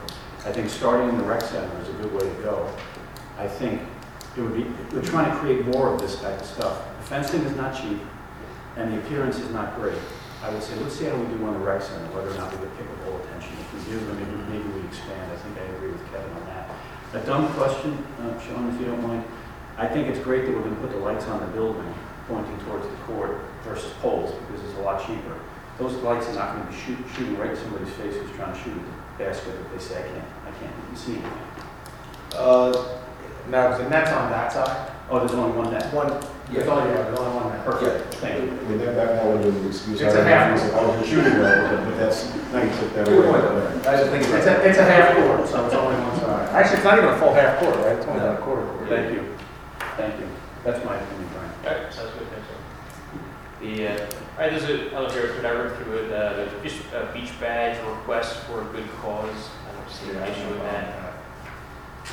Any, any, So anyone that, opposed? no, I I mean, I think it's great. That- that- that- will- It'll be on the, the next agenda to be formalized. Yep. All right. Who All right, is we- it? We ready What? start Who talking? is it? I think it's the um, Holiday Express. Holiday Express.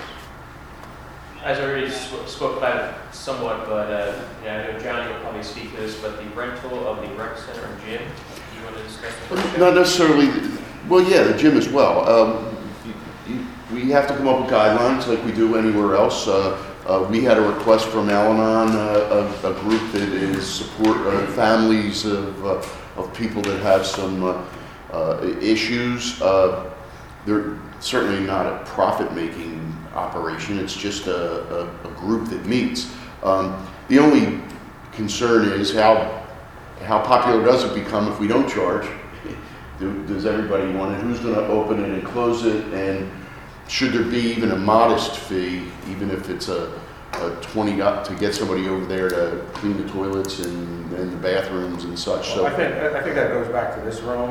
uh, same this room's a little more conversation. cumbersome though. Well, but it's the same conversation. Uh, Yeah. And Sean can attest to this, because Sean's brought it up many times. It's more so in the fact that whatever we, whatever our, ch- our cost will be, should be covered by whoever's renting it. Oh, no doubt, and, and then some, because moving, moving the dais into that, into the Well, no, no, I'm room- not, I'm talking, I'm talking about the, rec center. Oh, even the rec center. I mean, we, there should be, it, when, I'm mixing apples and oranges. This room presents different problems than the rec center. Yeah. There's no doubt about it. Uh, this one is, we have to set up, we have to take down, we have to move the dais. There's a, you move that dais for too many years, you're gonna, we're gonna end up buying another one. So there's gotta be, uh, some sort of charge that starts replacing tables, chairs, and, and the like.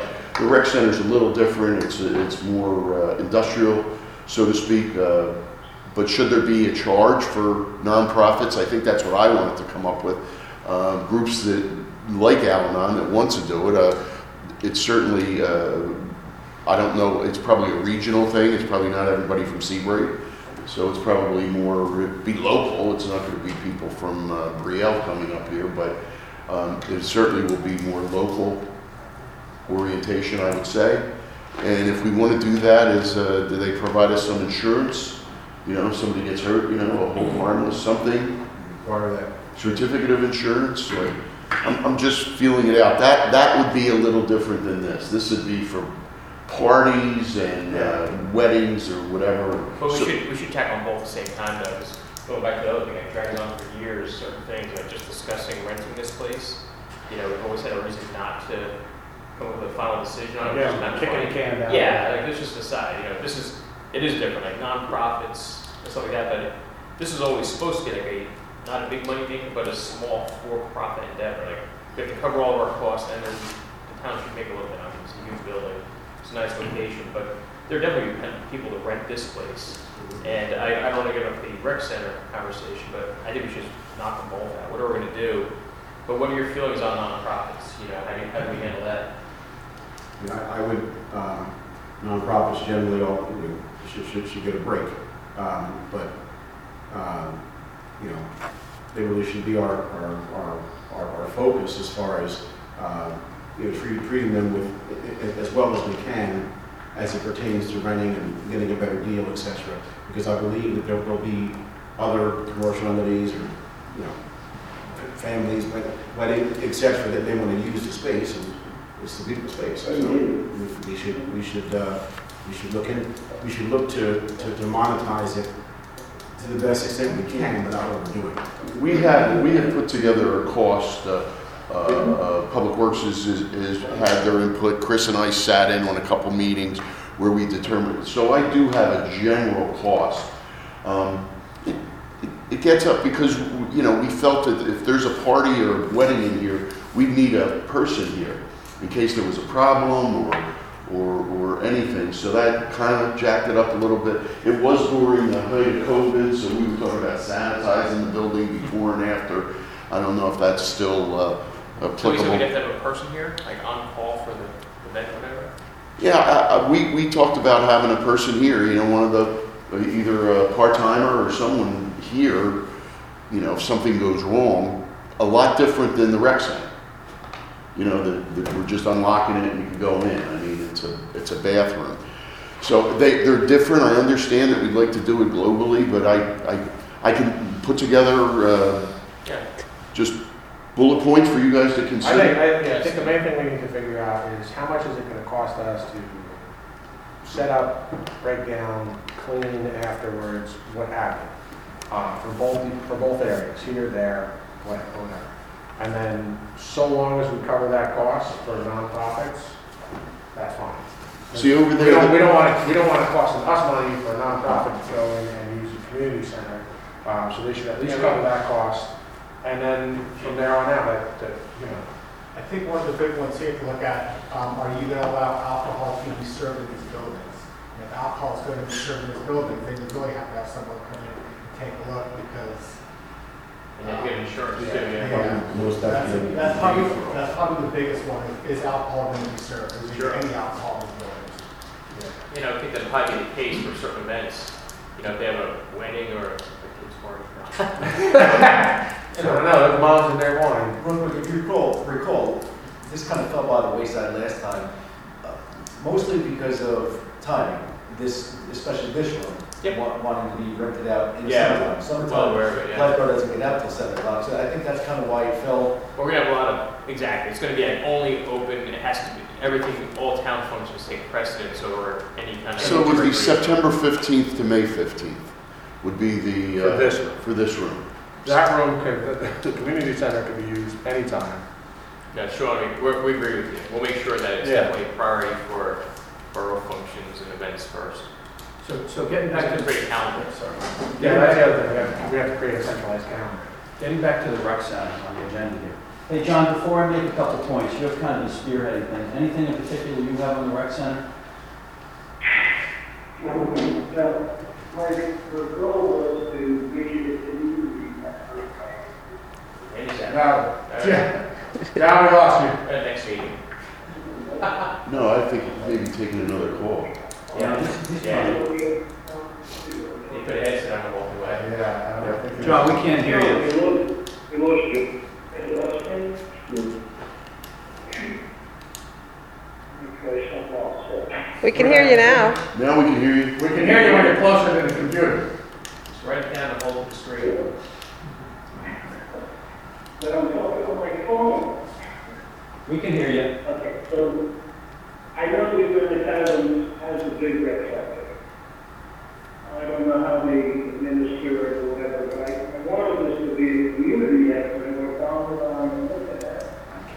Yeah. To use that gym and get some activities on the local businesses, that they can challenge each other and maybe you have a league that would fund it. So that's just one of the thoughts that we have. We haven't talked to the businesses. And we only got part of that, John, but I think, if, Good, I think we're out here. do you want to speak to the next council meeting? When John's in person or, I can't hear you. Yeah. Yeah, so what, what I think John said is, one of the visions for this, commu- for this rec center was to get the businesses in town involved. Call it around. maybe sponsor some things, some activities and things like that going forward. But getting back to, to Joe's summary, I mean, in my mind, this rec center is gonna move us in a positive direction between the lights that have been put in, the finishing that's gonna be done on the floor, the basketball that's gonna be played in there. And I think encouraging it is a really good thing, because it brings people into town, especially if they're well-intentioned people like the seniors or Al-Anon or whatever it is. It's probably good for merchants, because some of them may go next door to buy something, maybe. But I, I, but I don't think we need to do it here, but I think somebody needs to just define, because these buildings are very different. That other building does not have a, that rec, that meeting room, I've been there with the seniors, it's very easy to maintain, there's nothing much involved. I think if hypothetically we said twenty dollars a meeting, they'd go to a church somewhere to find another place as best as they. So I think we do want to encourage it. I think requiring insurance would be a problem, because most of those things we do not know how to even do that.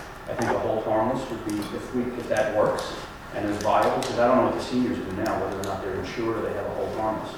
But I think if we had a situation where Al-Anon or some other group said, we'd like to meet here, uh, and we don't overcomplicate it, it will encourage people to come in and do it, I know the police have to unlock it.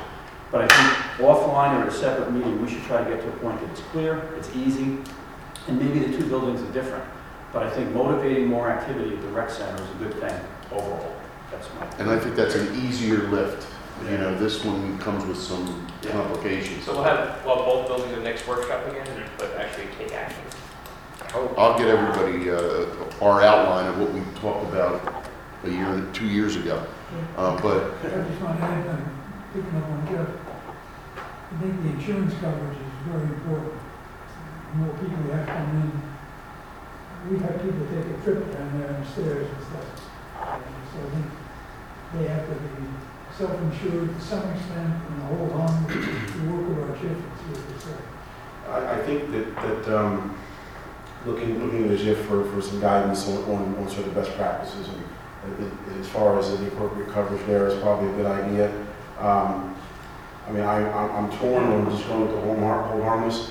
Um, I, I think nine times out of ten, it's gonna be fine.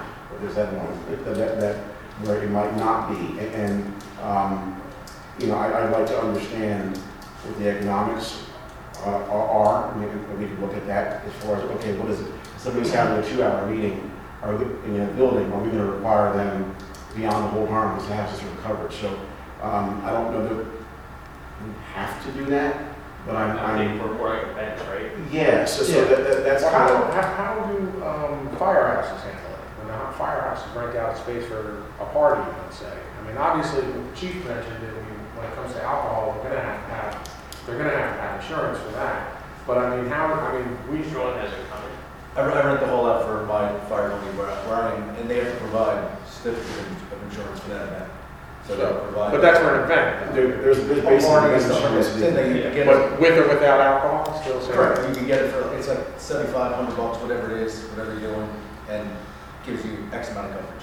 But for a, for a nonprofit meeting, I, I don't, A lot of I- condo associations used to have their Right. board meetings in that room. We never asked Yeah, them If for if it's anything. a a meeting, we don't provide it, it's more parties sense. and Yeah. events. Yep. Fair enough. Yeah, the Al- the Al-Anon group got a price for the insurance, and it was three hundred and fifty dollars a year. They said, we can't do this. We don't even have dues. How are we gonna pay for this? So if, if that's a requirement, they'll go find another. understood. Yeah. So you may, you know, let, we'll come with some recommendations for you.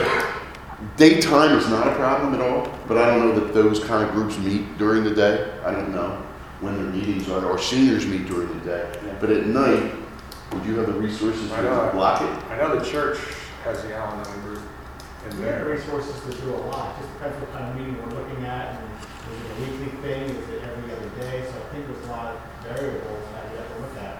What kind of meetings we want, what kind of people are we having in there? Right. I don't, I don't even know if, what their meeting schedule is. Is it a monthly, is it a Well, I weekly? know, I know the alcohol, the the alcohol, the AA group that meets at the church is every day. Every day. Every day between like five and six or something like And I that. know it, they had eight, seven, what, six thirty, seven o'clock in the morning, they have a big AA meeting at of the time. I'm sure they want to move it back into the rec center In the wintertime. in the winter time. Yeah, if we, if we think about where this could go, right, to the, the, the seniors meet twice a month, and they do it during the day. The Al-Anon group, I think, would meet like once or twice a month, two-hour meeting kind of thing. But you could then ultimately have fifteen of these, right? And then it becomes more of a demand, and you may find yourself actually locking in the morning, locking it at night. Who knows what- where that's gonna go? But I think putting a framework in place is the right thing to do, Joe, get us all comfortable with it. I think the big question is, do we want to encourage it, and do we need insurance? Well, let's, uh, Three hundred dollars, we're gonna donate it, and the program use that donation. Can you please mute yourself? Access to. I, I can't mute anybody anymore. Um, Can you- she's having a hard time with. uh, My, this um, computer lost um, connection, so that's normally how I would mute somebody, but All right, so there's a, uh, I'll put it, I'll put something for your package, that's good. And then you could it won't, what? throw something. It just- Can I, can I, this is Mark Lexstein talking about, I wanted to address the farmer's market because I know you guys were talking about it before. If Okay, I can. go ahead. Yeah, so, so Kevin, Kevin, I understood your comment about moving the farmer's market to the basketball court. My only concern is you may actually want to take a look at parking on a Thursday in Sea Bright during the summer. It is not that full of parking lots traditionally in the afternoon that you're losing any parking revenue. If anything, um, we were having complaints from the farmer's market uh, patrons at the time that there were not enough, that there weren't enough people there, and that there wasn't enough advertising going on, that the parking lot actually has plenty of space. If anything, the farmer's market is bringing people to town uh, and filling parking spaces, not the other way around. So if you're looking to relocate the farmer's market based upon a fear of losing parking revenue, I think that's a mistake, because I don't think you are losing parking revenue. Yeah, no, Mark, it wasn't, Mark, it wasn't necessarily the uh, parking revenue that was a concern. It was more, more or less the logistics for the police department, as far as, you know, getting vehicles in and out of that area and roping off space and that sort of thing. Um, We it- Well, and, and it was start, and the farmer's market was starting to get a little bit too big, uh, in the sense that we were pulling in a lot of things that weren't farmer's market related. Yeah, now Kevin, so that you understand, it's very hard to get vendors.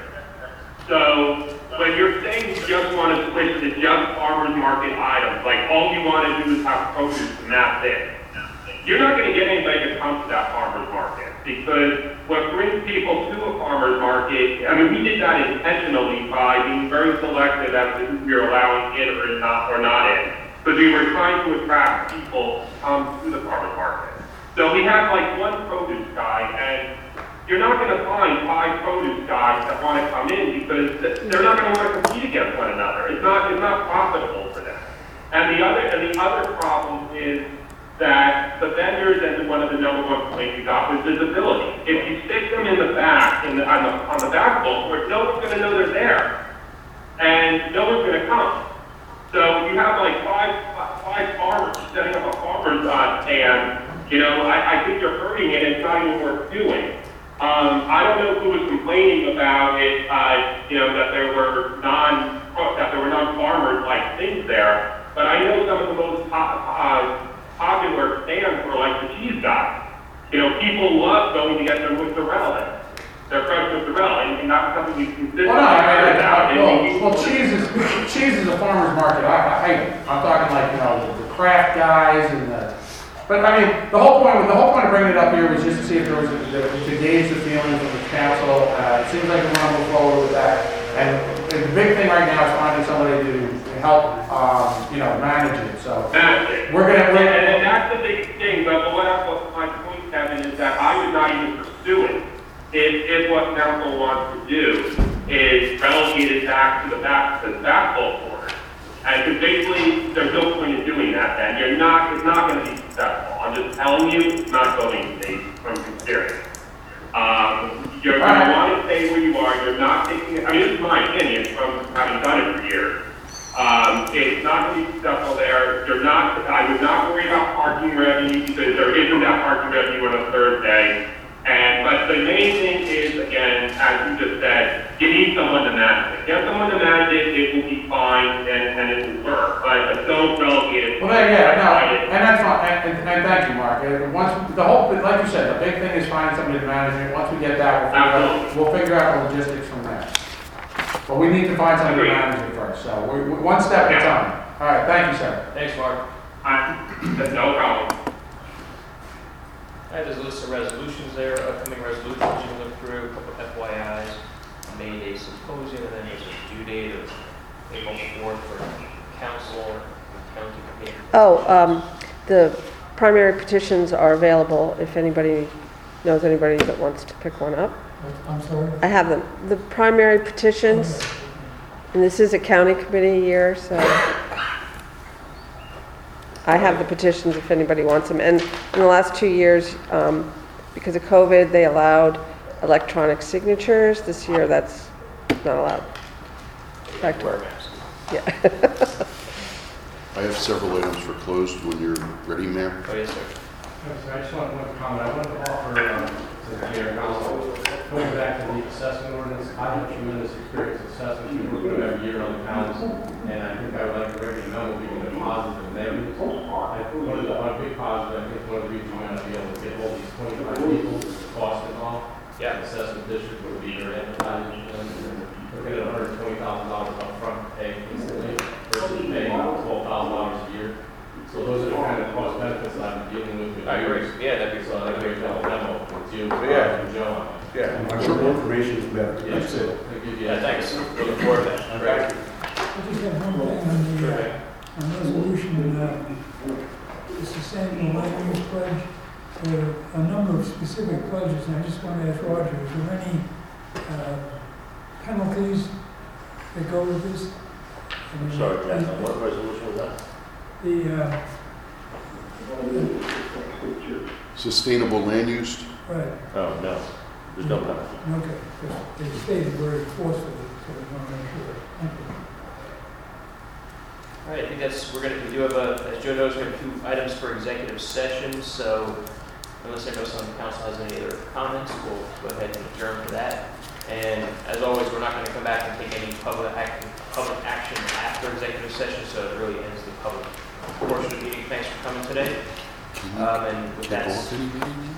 was that Joe? Leave it, hang on. Joe? No, nothing, I'll, I'll Okay. close, I'm All right, would anyone like to make a motion to enter into executive session? Second. All right, Councilmembers Bieber, Yes. Herzl, Yes. Booker, Yes. Catalano? Yes. Keeler? Alon? Yes. I saw that, no. All right, great.